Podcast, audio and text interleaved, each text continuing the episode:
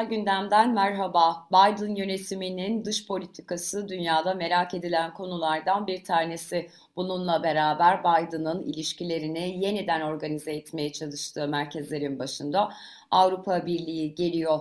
40, 57. Münih Güvenlik Konferansı zirvesinde de zaten Biden video ile katıldığı bu toplantıya bu yönde mesajlar gönderdi. Öte yandan Avrupa Birliği'nin ise şu ara gündeminde Rusya var, Rusya yaptırımları var. Rusya'dan çok sert bir e, tepkinin geldiğini görüyoruz. Bu çerçevede Brüksel'in işi hiç kolay değil. Peki ABD bu politikanın neresinde yer alacak? NATO ile ilişkiler nasıl yönlendirici yönlendirilecek? Bu hafta Profesör Doktor İlhan Uzger'le birlikte Biden dönemiyle beraber ABD dış politikasının Rusya'ya dönük vizyonunu ele almaya çalışacağız. Hocam merhaba, hoş geldiniz. Merhabalar, hoş bulduk. Hocam Biden yönetiminin e, politikaları ABD içerisinde sıklıkla gündeme geliyor. Özellikle COVID'e dönük tedbirleri açısından. Bununla beraber dünyanın pek çok merkezi de Biden'ın atacağı adımları bekliyor. Siz Türkiye konusunu zaten sık sık dile getiriyorsunuz, e, yazılar kaleme alıyorsunuz. Ancak son dönemde özellikle Brüksel ile ABD ilişkileri açısından olumlu mesajların karşılıklı gidip geldiğini görüyoruz. Ee, bununla beraber Avrupa Birliği aynı zamanda Rusya ile sorunlu bir ilişki yaşıyor. Peki Biden yönetimi bir yandan sıcak mesajlar gönderdiği e, AB'yi dikkate alarak Rusya ile nasıl bir ilişki kuracak sizce? Ee, tabii Biden yönetimi Trump e, parantezi diyelim ona. E, çünkü böyle bir dönem yok gerçekten Amerikan e, ne yakın ne uzak döneminde dış politika tarihinde, iç politika e, süreçlerinde. E, biraz ter, ter, alt, alt üst etmeye dayalı bir e, politika izliyor. Bazen araçlar değişiyor ama felsefe ve mantıkta da değişiklikler var. E, bir defa yani Trump döneminin anlamı hani biraz ona değinmek gerekiyor belki farklılığı göstermek için. Ee, yani tabii ki Çin yine e, Amerika'nın stratejik e, rakibi olarak e, görülüyordu. 2017 e, belgesinde bu zaten çok açık hangi e, e, parti iktidara gelirse gelsin değişmeyecek ama e, buna yönelik e, politikayı daha çok e, enteresan bir şekilde e, daha içe kapanarak e, mesela uluslararası e, ticari birleşmelerden, entegrasyonlardan işte şeyde uzak doğuda Avrupa Birliği ile ya, ya da en azından hani serbest yani gümrük birliğin olmadığı bir düzenleme olmadığı düzenlemelerden çekilmek e, gibi yollara başvurdu ve Çin'i sıkıştırmaya çalıştı iktisadi olarak. İşte 200 milyar dolarlık bir şey alacaktı. Yani dış ticaret açığını kapayacaktı Çin ve Amerikan şirketlerinin Çin'e girmesine izin verecekti falan. Burada da bunlar olmadı bir defa onu söyleyeyim. Yani Trump dönemi Amerikan hegemonyasını e, canlandırmak, Çin'i baskılamak üzerine kuruluydu aslına bakarsan bu şekilde ve bu gerçekleşmedi. Burada Rusya'nın yani Trump döneminde Rusya'nın da biraz kollandığını biliyoruz ve Trump üzerinden kollandığını biliyoruz. Şimdi Biden yönetimi bunları tersine çevirmeye çalışıyor. Dikkat edersen şu ana kadar mesela Çin'e dair e, herhangi bir ticari e, sorun dile getirilmedi çok fazla. Yalnızca şunu söylüyor Biden yönetimi. Yani uluslararası e, bu liberal düzenden faydalanıyor ve onun kurallarına uymuyor diyor. Yani tek taraflı e, işliyor diyor. Şimdi burada tabii biraz Rusya'ya daha fazla e, değinelim e, diyoruz bir, birkaç Trump yönetiminin kullanmadığı birkaç farklı aracı kullanacak. Ee, bir insan haklarını e, öne çıkaracak. Müttefiklerle ilişkileri güçlendirecek. Bu Trump döneminin bir hakikaten anomalisiydi, irrasyonalitesiydi. Yani hem 2017 yani iktidara geldikten bir sonra hazırlanan e, küresel strateji belgesinde e, Çin'i şey göreceksiniz, e, rakip olarak tanımlayacak ve Rusya'yı da ama Avrupa ile ilişkileri bozuyor. Hani şimdi bu nasıl olacak? Bu burada bir mantıksal bir hata vardı. Bunun için hani büyük bir stratejist olmaya e, gerek yok. E, yaptırımlar e, ağırlık kazanacak. E, ve e, askeri bazı araçlar daha etkin kullanılacak. Yani askeri yığınak, çevreleme yoğunlaşacak. Bir defa bu e, ana eksenler üzerinden hareket edilecek bunu söyleyeyim. Ve burada da e, Rusya'nın e, kullanması ya da Biden'ın deyimiyle Trump döneminde e, Rusya'ya boyun eğme politikasından vazgeçeceğiz diye e, açık bir şekilde e, deklare etti e, Biden. Ve Rusya'ya aslına bakarsan bir e, şey sunulacak, e, tercih. Nasıl Türkiye'ye bu yapıldıysa e, yani tarafını belli et konumuna doğru zorlanacak Rusya e, ve ya yaptırımlar geliyor bu arada.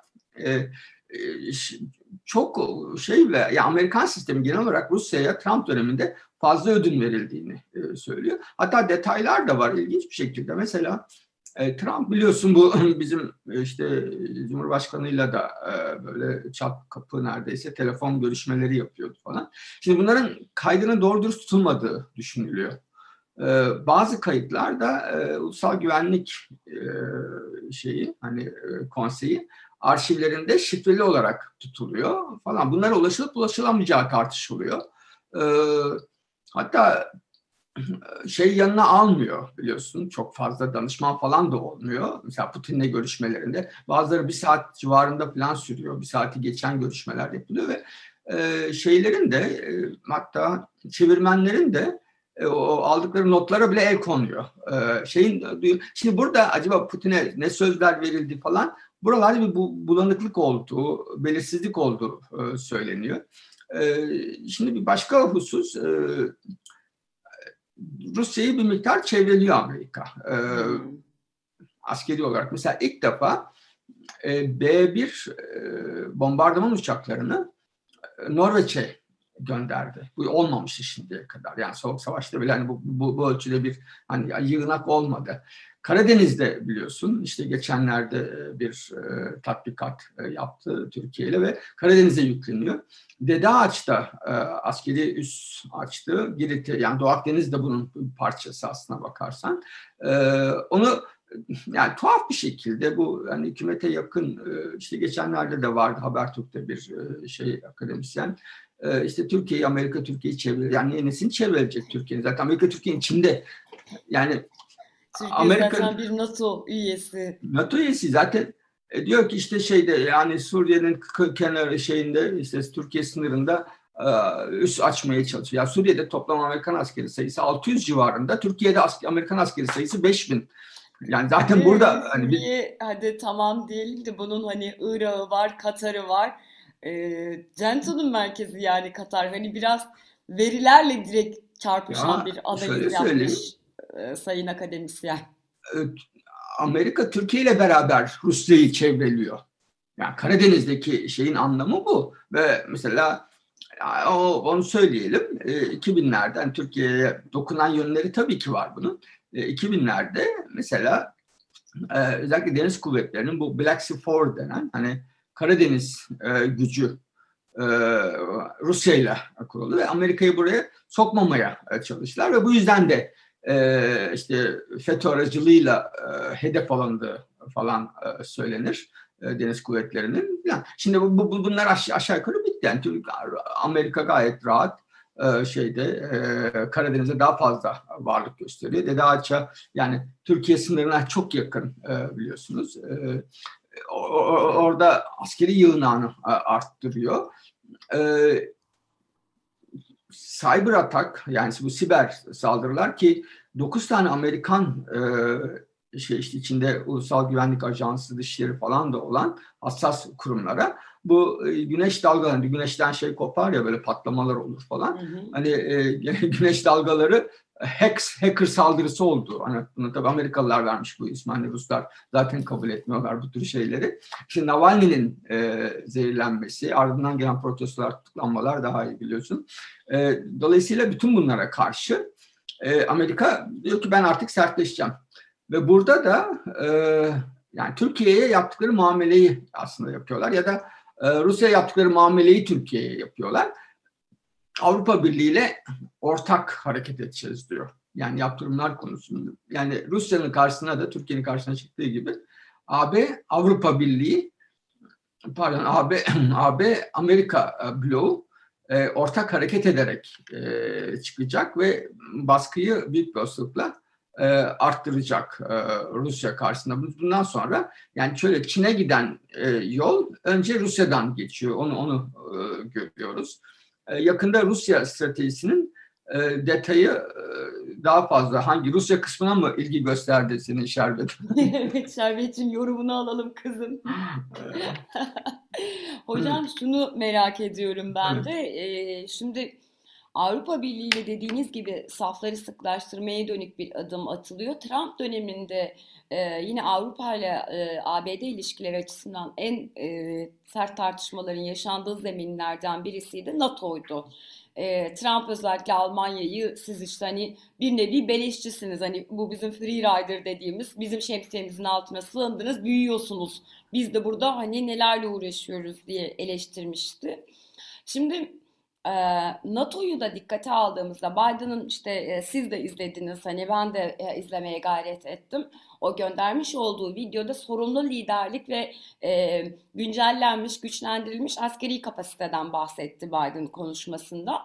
E, bu vurgu bana direkt NATO'yu e, çağrıştırdı. Aslında biraz hani yatıştırmaya da dönük bir mesajdı en azından Avrupa'ya dönük. E, burada sizin aslında bu bahsettiğiniz hani Norveç'teki konuşlanma, Türkiye'nin burada alacağı e, pozisyon NATO ile e, Rusya arasında yeniden bir gerilimin gör, görüleceği bir e, duruma neden olabilir mi? Obama döneminden çünkü bunları hatırlıyoruz. E, Avrupa ile mi dedin? Rusya ile NATO arasında. Ha olacak tabii bu, bu, bu bunu göze almış Amerikan sistemi öyle görülüyor. Avrupa Birliği'ni de e, ikna etmişler belli ki ve şeyi ayırarak yapacaklar bunu. Bu kuzey akım Nord Stream 2'yi Amerika onu istemiyor biliyorsun. Çok sert tepki de gösterdi ama engelli şirketin çekilmesini e, sağladılar evet. bu baskıyla beraber. Avrupa Birliği de e, yani Rusya ve Çin'e karşı Amerika'nın kendisine ihtiyaç duyduğunu biliyor ve bu konu yani nasıl biz e, şey yapıyorsak boru hatları e, e, inşa ediyorsak e, Rusya'yla e, bu, bu, bu, bu, buna şey yapamıyor. Hani buraya kadar uzanamıyor Amerika'nın etkisi. Bu olmadan yani şunu çok açık söyledi. Hem Biden bu mini e, güvenlik konferansı ondan önce Amerikan Dışişleri Bakanlığı'na yaptığı e, ziyarette de yani böyle sen muhalifleri zehirleyeceksin. Bizim seçimlerimize yani müdahale edeceksin siber yolla. E, işte hackerlara aracılığıyla bizim şeyimize hani en hassas yerlerimize gireceksin. Ee, Avrupa projesini çökertmeye ve zayıflatmaya çalışacaksın. NATO'da e, ayrım yaratmaya çalışacaksın. Yani daha, daha çok Türkiye'yi kastediyor. Evet. Biz artık ya bugünler geçti. Ya bunu sen Trump zamanında yapabilir yapabilirdin ve yaptın. Bundan sonra bunları yapamayacaksın diyor ve biz biz burada Avrupa Birliği ile birlikte çalışacağız diyor. Aslında verdiği mesaj bana sorarsan çok açık. Hem askeri araçlar hem yaptırım hem e, stratejik çevreleme hem de e, insan hakları e, konusunda Rusya'nın daha çok üstüne gidecekler ve bu ya eş zamanlı ya da e, şey e, aşamalı olarak belki de. Evet, şeye doğru kayacak. Sonra Çin'e doğru kayacak. Türkiye'nin burada şeyi hareket alanı çok dar. Onun için de Türkiye'ye bu kadar sert duruyor. Eğer nedenini o yüzden siz de yazınızda söylemiştiniz. Biden herhalde o nedenle hala Erdoğan'ı arayabilmiş, aramamış durumda. Tabii tabii. Yani Türkiye'ye de aynı şeyi söylüyor. Yani Rusya'nın yanında durmayacaksın. Sen NATO üyesiysen bizim yanımızda duracaksın. Böyle hani Rusya ile flört olmaz diyor ve bunun da en somut göstergesi tabii ki hani S-400 hani füzelerinden bir şekilde kurtulmak. Öyle hani evet, şey de yok. Başka bir model de yok.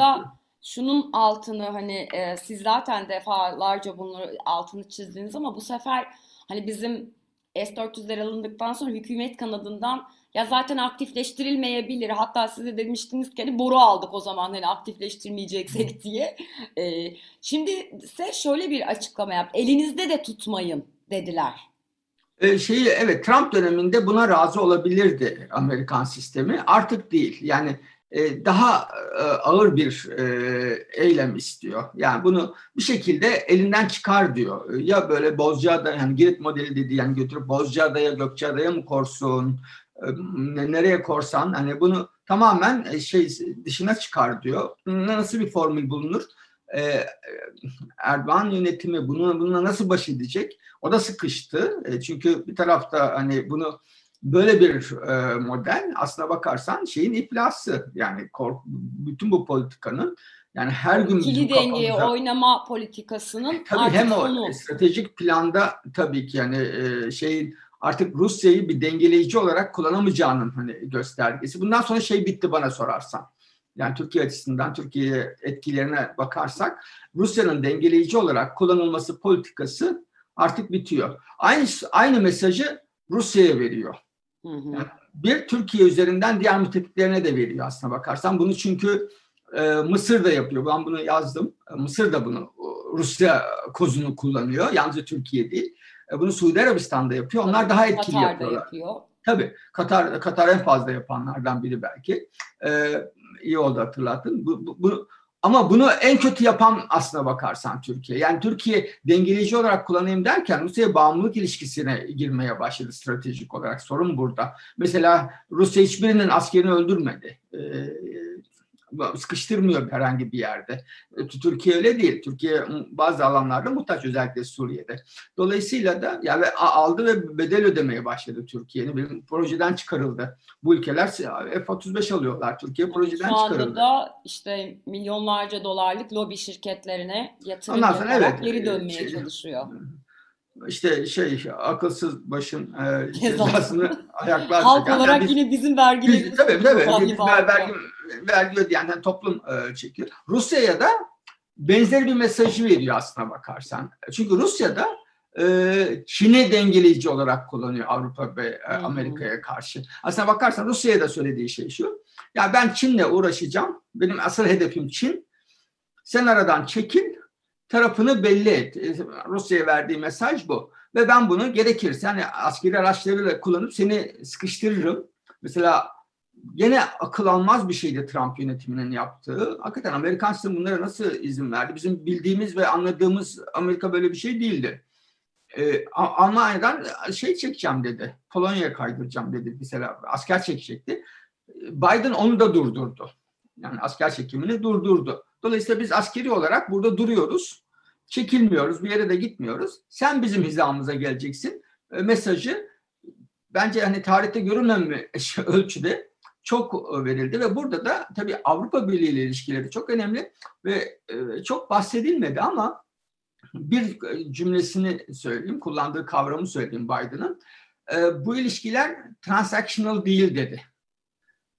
Yani biz bunu hani al ver perakende filan e, deniyor. Yani sen onu al ben. Hayır bu değerler üzerine kurulu bir ilişki demek istiyor. Yani Demokrat Parti çizgisi Amerika'da zaten bunu tekrar ediyoruz ama bir daha söyleyelim. Ee, Atlantikçidir. Evet. Yani Avrupa, Amerika, yani Kuzey Amerika e, iç içeliğine dayanır. Yani sınıfsal bir yönü de vardır falan.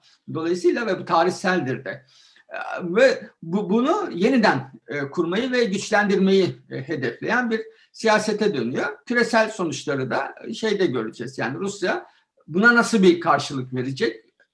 Çin'e doğru daha mı fazla kayacak? Yoksa e, Amerika'ya doğru mu? Yani Batı ile uzlaşma yolunu mu tercih edecek? Göreceğiz. Eğer Amerika şu önümüzdeki 5-10 yıl içinde bu Çin meselesini halledemezse o zaman zaten hegemonyaya veda yani evet hoşça kal hegemonya hani bu elveda Lenin gibi hoşça kal evet. Washington mı denir artık Jefferson mı derler onu bilemiyorum evet. ama e, şey e, ya böyle bir savaş çıkartacak ya da e, uzlaşmalı bir hegemonik el değiştirme e, de bulunacak. Evet. Anladım hocam. Çok teşekkür ederim. Yani. Anlaşılan o ki aslında Rusya ile ABD'nin ve AB'nin ilişkileri yakından izlenmeyi hak ediyor. Çünkü hem Türkiye'ye hem de Asya Pasifik'e dönük e, önemli çıkarımları olacak, önemli etkileri olacak. Belki Çin-Rusya ilişkilerini ele aldığımız noktada Japonya'nın buradaki e, kolaylaştırıcılığına, Güney Kore'nin kolaylaştırıcılığına ve Rusya ile olan ilişkileri üzerinden ele alabiliriz. E, çok teşekkür ederim. Ufuk açıcı e, noktaların altını çizdiniz. Profesör Doktor İlhan Uzger birlikte Çiçeği Burnunda Yönetim Biden yönetiminin Avrupa Birliği ile kurmuş olduğu ilişkilerde Rusya'nın yerini aslında burada Rusya'ya dönük uygulanacak olan yeni stratejiyi daha sertleşecek olan politikalarda NATO'nun kullanılmasını ve bunun etkisini, bunun az da olsa Türkiye'ye yansımalarını ancak büyük resimde Türkiye'den alışık olduğumuz üzere o merak edilen büyük resimde Asya Pasifik'teki bir hesaplaşmada Rusya'nın nerede duracağının öncü adımlarını görüyoruz. Rusya'ya buradan mesajların verildiğinin altını çizdik. Bizi izlediğiniz ve dinlediğiniz için çok teşekkür ederiz. Hoşçakalın.